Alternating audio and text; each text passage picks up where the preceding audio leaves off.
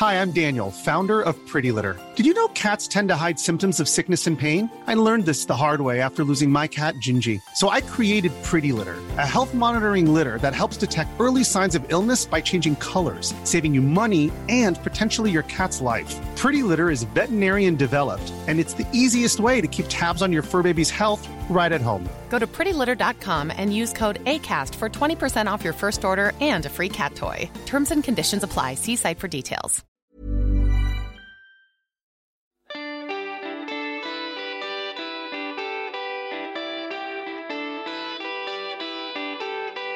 Hello, Serie A fan. Football is back.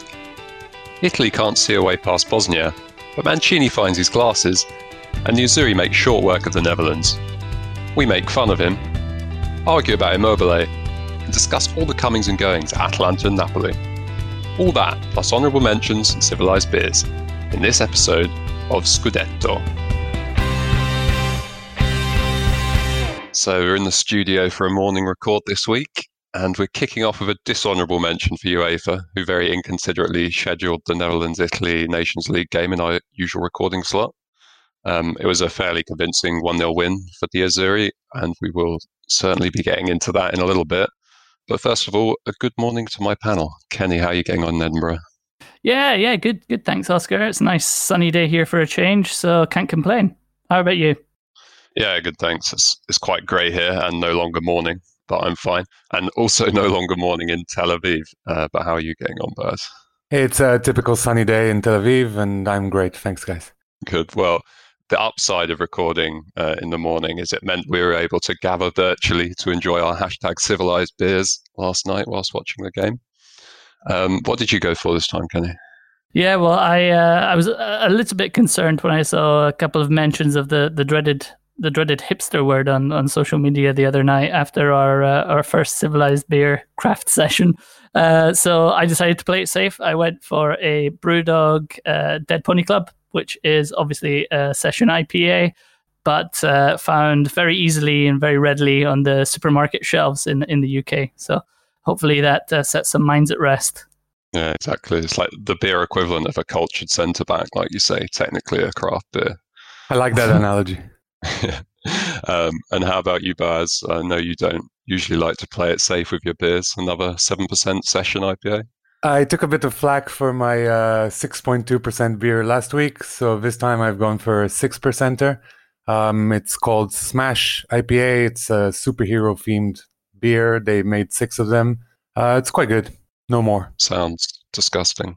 Um, I did a little bit better this week on on my side. I managed to find a cucumber sour from Coolheads.fi, Finnish Finnish craft brewery, which I thought was pretty good, nice and refreshing definitely a, a hashtag not for everyone.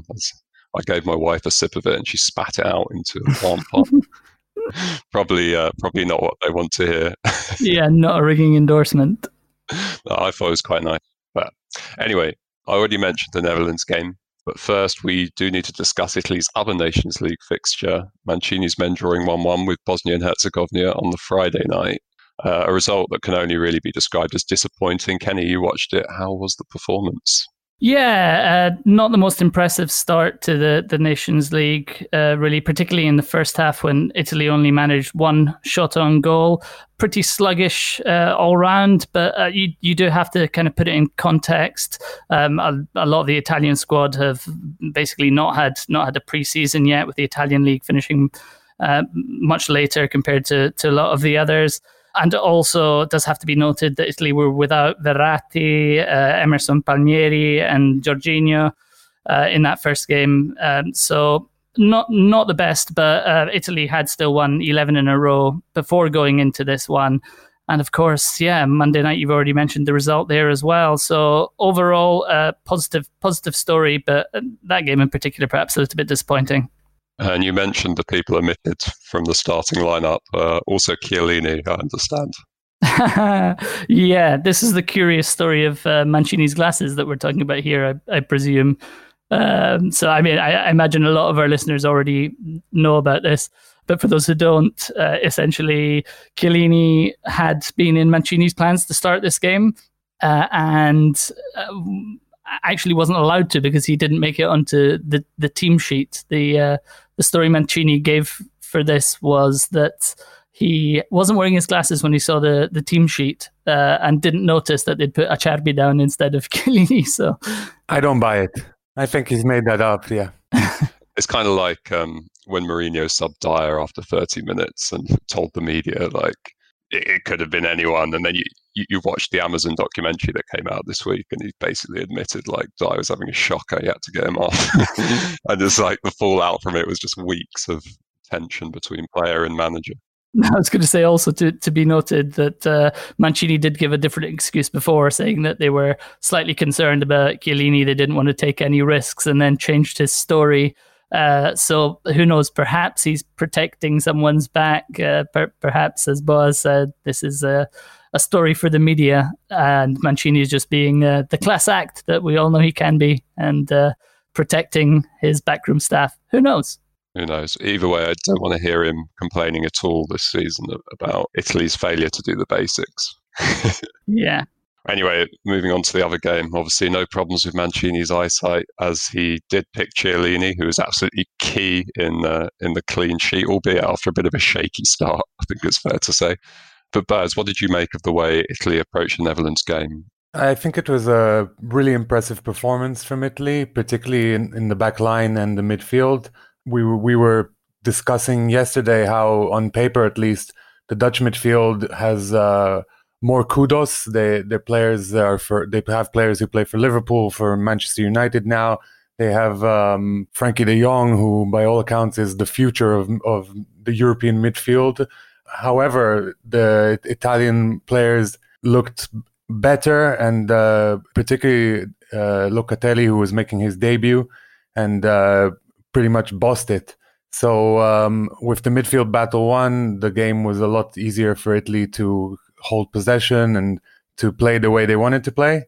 We have to straight away give a talk about Zaniolo's injury, which um, will have repercussions throughout the season, but also was kind of a dampener on this game. Yeah. Mm-hmm. Yeah, very unfortunate. And um, he's just come back from doing the other knee as well. I mean, Roma going to be struggling, or they're going to be definitely missing him it's obviously unbelievably bad luck. I do have a message of hope though from uh, from the the Scottish Premier uh, Division, uh, where a, a, a, similar thing actually happened to a St Mirren player. Um, he had done his he had done one knee at the Cruciate and then came back and in his first game back or one of his first games back did the did the other knee. Uh, Darren McGregor, the player in question, and uh, went on to have a very, very decent career at Hibs and, and Rangers. And presumably Roma's medical facilities are uh, slightly higher higher tech and more advanced than St Mirren's are. So hope there. They sound more exotic, Villa Stewart.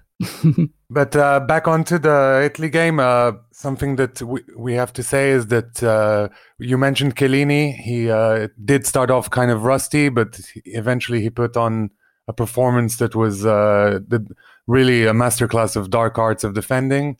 Um, really frustrated the Dutch players, particularly Van Dijk, who was playing up front towards the end and couldn't believe the stuff Chiellini was getting away with. I love that kind of stuff. And um, another thing that we spoke about during the game yesterday is that with Inter pursuing the likes of N'Golo Kante and Vidal seeming to be uh, pretty much a done deal, we have to say that we've already mentioned it last week, but their midfield of Barella and Sensi both got goals on this uh, international break and are both yeah. Players that you can build your team around. So maybe buying Vidal is not what Inter need, although it's what Conte wants. Yeah, they were both they were both fantastic, and I actually wanted to to pick up on the the different look front line that Italy that Italy played uh, against the Netherlands. Um, I know we all had a, a bit of a, a giggle when. Uh, Immobile attempted a Van Basten only to hoof the ball into Rose's head about 10 yards off, off target. Um, he kicked but, it directly into his standing leg. Yeah, but but I did think that that the um, intuition between Immobile and uh, Insigne was uh, much better, and they they worked really well off each other. Really nice runs off of each other, and I thought Italy looked much better as a result. I have some qualms with this issue. I think, um, as we mentioned, Italy looked uh, really good in the midfield Spinazzola was looked great at left back. Um, Donnarumma is the future. He's he's still a little bit shaky here and there, but you can you know he's going to be a, a good slash great keeper for years to come. But I felt that Italy are lacking a bomber, so to speak, someone who is just there to put the ball in the net. As we said, it, it, the ideal situation would be to take Edin Dzeko on loan just so he can put the goal, goal into the back. Yeah, yeah, exactly. There, are, in fact, a few missed chances, weren't they? But when the, um, the amount of times Insigne cut inside and missed the far post, and then Moise Kean came on and shanked a couple as well. It was just typical Italy in the, in the way that I think they, they could have closed the game off a long time before, and possibly with just as I said, a poacher, the game could have been two or three nil by the 70th minute, and all the fans would have been a little bit more relaxed. Yeah. Sure. Then we wouldn't have got to enjoy Chiellini's last ditch defending and celebrating every clearance. Um, anyway, uh, I think that's all we've got time for. Just before we wrap up, we've got a couple of other honourable mentions from the international games. I guess we need to go to if it was it's kind of Serie A related and it's a dishonorable mention, but um, our boy Kulusevski only got on for the last 20 minutes of uh, Sweden's game being kept out of the squad by a 36 year old Seb Larsson. And um, none other than Zlatan Ibrahimovic made sure his opinion was heard when he said, What a fucking joke. Yet more proof. Incompetent people in the wrong positions are suffocating Swedish football. Ouch. Zlatan does not mince his words. Lovely stuff. Um, so in part two, we're going to be focusing on Serie A, doing a bit of a transfer roundup. Um, and on that note, one last honourable mention for this part, Kenny. Yeah, absolutely. I think uh, I speak for uh, every every fan of Italian football uh, when I say how, what what a relief it is to hear that Mihajlovic has uh, passed all the tests um, to to prove that he's he, he's over COVID nineteen. He obviously um, underwent a lot of uh, treatment for for leukemia, and when you hear um, that someone who's been, you know, in that situation who's that high risk gets COVID 19. As Boaz said at the time, I think the guy can't catch a break. Um, but great, great to hear that he's uh, he's going to be back this week at Bologna's training ground. And uh, yeah, really wish him well. Yeah, great news about Mihajlovic. Uh, we will be right back. Hello, Serie A fan. Make Scudetto a part of your weekly football fix. Subscribe now on Apple Podcasts, Spotify, or your favourite listening platform and follow us on Twitter, Facebook, and Instagram at Scudetto Pod. We'd love to have you on the squad. And welcome to part two. Uh, we're going to be focusing on the comings and goings in Serie A this week, uh, specifically looking at Napoli and Atalanta.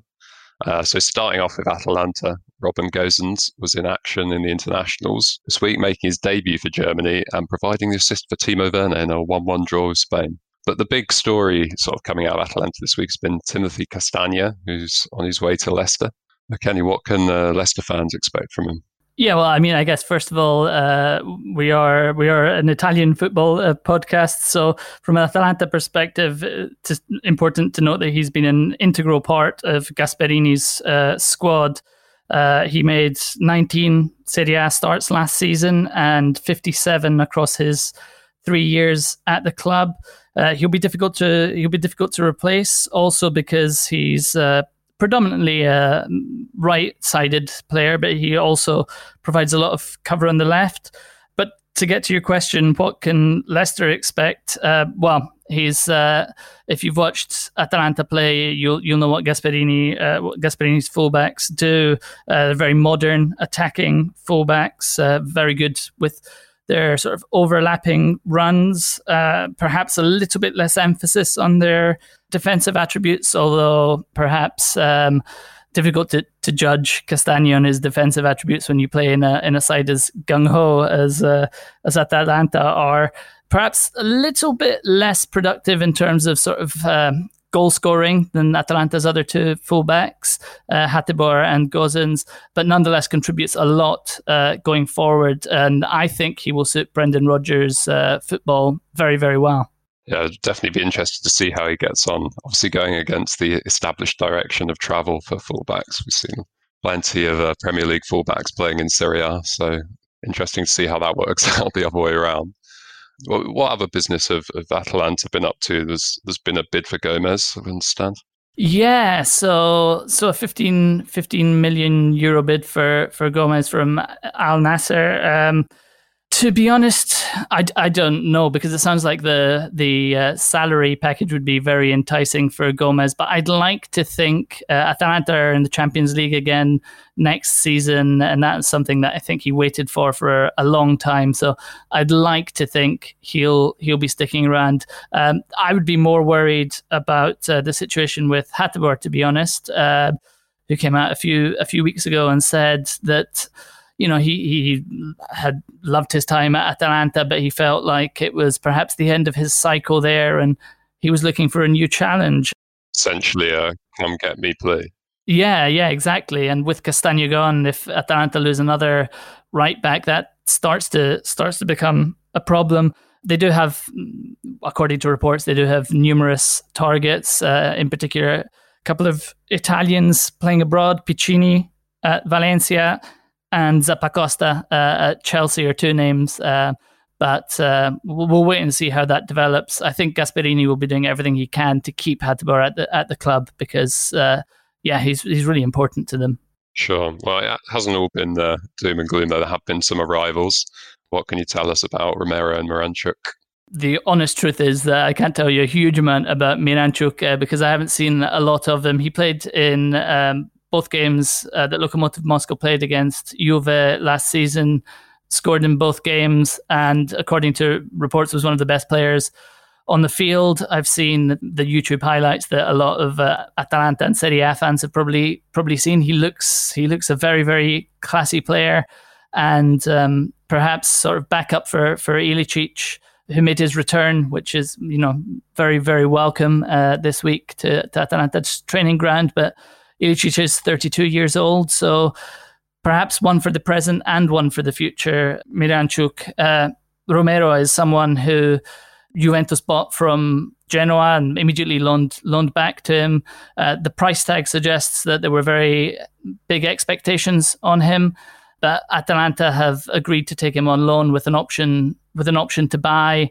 Uh, very exciting young um, centre back who offers cover in an area that Atalanta needed cover. Really, they play with three centre backs. Obviously, um, they have probably four that you would you know expect to to be competing for those starting starting berths.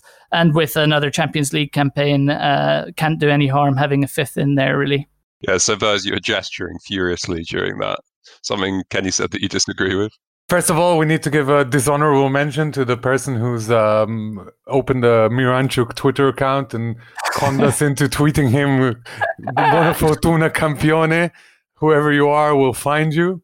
But um, another thing I wanted to mention was the fact that uh, the Romero transfer from uh, Juventus to Atalanta is kind of indicative of a, a new uh, a new moment in the Atalanta's transfer market. It used to be that players only went one way, and Atalanta were kind of almost a feeder club for the big Italian clubs.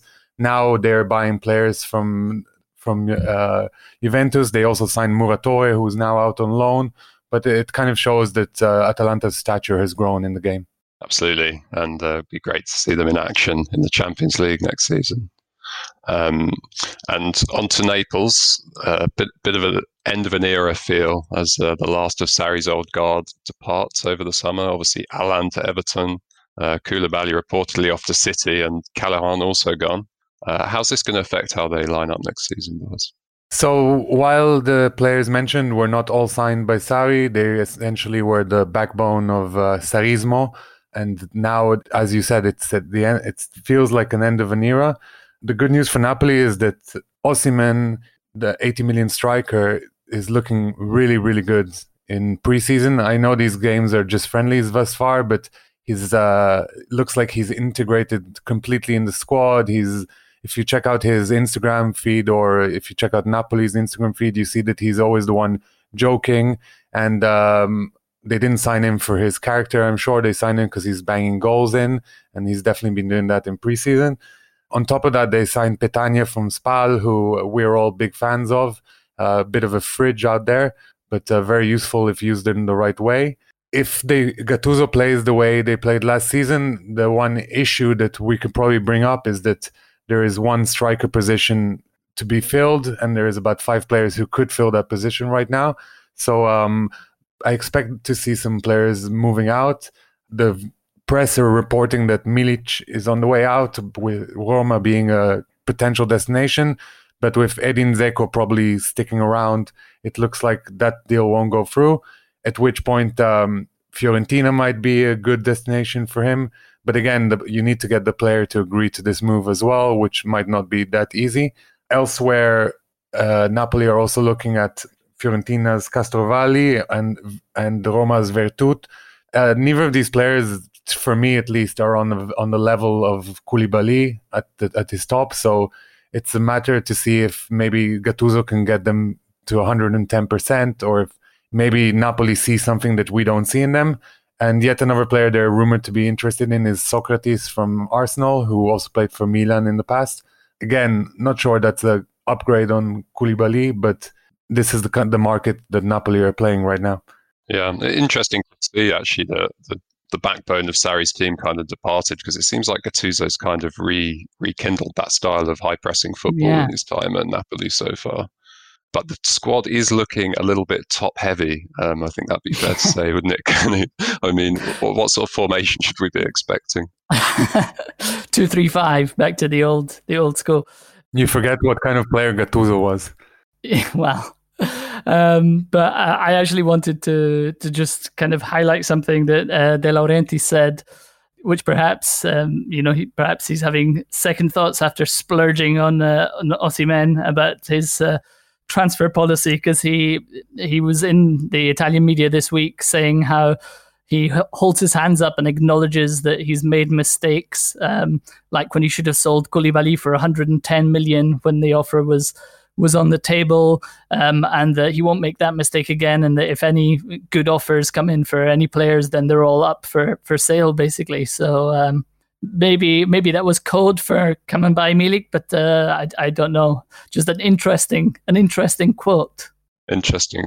A little bit about Alan, since we gave uh, Leicester City fans a little background about uh, their signing. We should say to Everton fans that Alan two years ago was the best defensive midfielder in Serie A, an absolute machine. He kind of had his head turned a little bit when PSG made a bid and hasn't quite been up to his usual standard. But if he plays and if Ancelotti can get the best out of him, they've signed, uh, as I said, a total ball collecting machine, whatever that is. Absolutely. um, thanks for that, Buzz. And that we don't have time, obviously, to speak about all of the uh, transfer comings and goings and all of the bids, but did just want to give a, an honourable mention, Boaz, for, for one one bid which was launched via Twitter, I understand. So, um, say a newcomer Spezia are quickly becoming one of our favorite clubs. Um, while uh, Juventus are rumored to be signing Suarez, and Suarez is apparently learning Italian right now to pass some sort of exam. Spezia r- launched a cheeky little tweet saying, "Look, uh, Luis, if it doesn't work out with Juventus, you can always come to play for Spezia in Liguria." Um, we'll be going into a little bit more depth into uh, Spezia and Benevento and Crotone in one of our next episodes. But uh, as I said, Spezia are at least on social media they're already winning. Yeah, absolutely, definitely in the honourable mention category.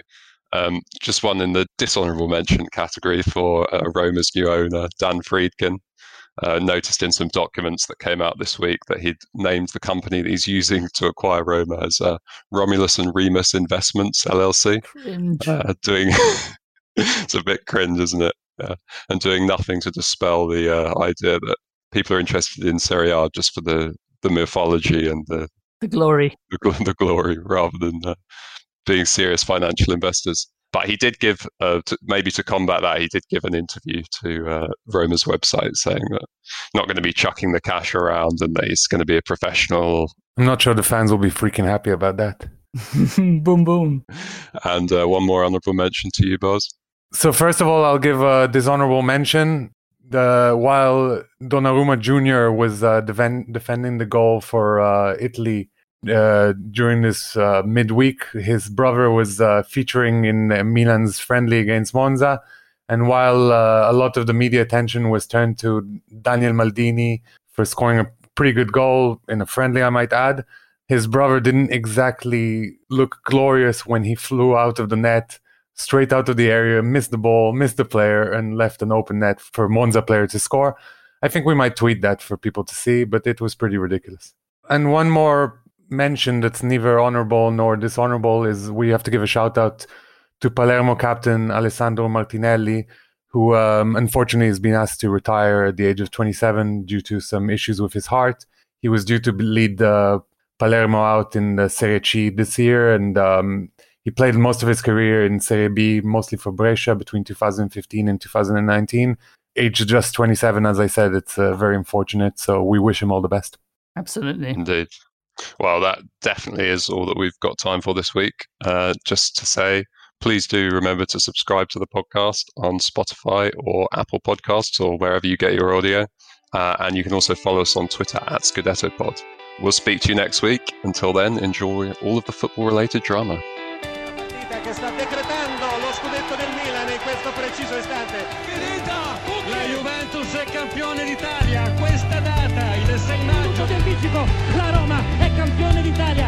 d'Italia per la stagione 2000-2001. Il titolo del 2008, l'Inter è campione d'Italia, sedicesimo scudetto per la squadra nerazzurra.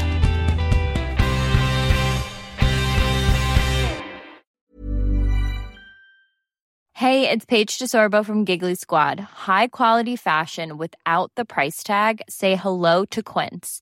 I'm snagging high-end essentials like cozy cashmere sweaters, sleek leather jackets, fine jewelry, and so much more. With Quince being 50 to 80% less than similar brands. And they partner with factories that prioritize safe, ethical, and responsible manufacturing. I love that. Luxury quality within reach. Go to quince.com slash style to get free shipping and 365 day returns on your next order.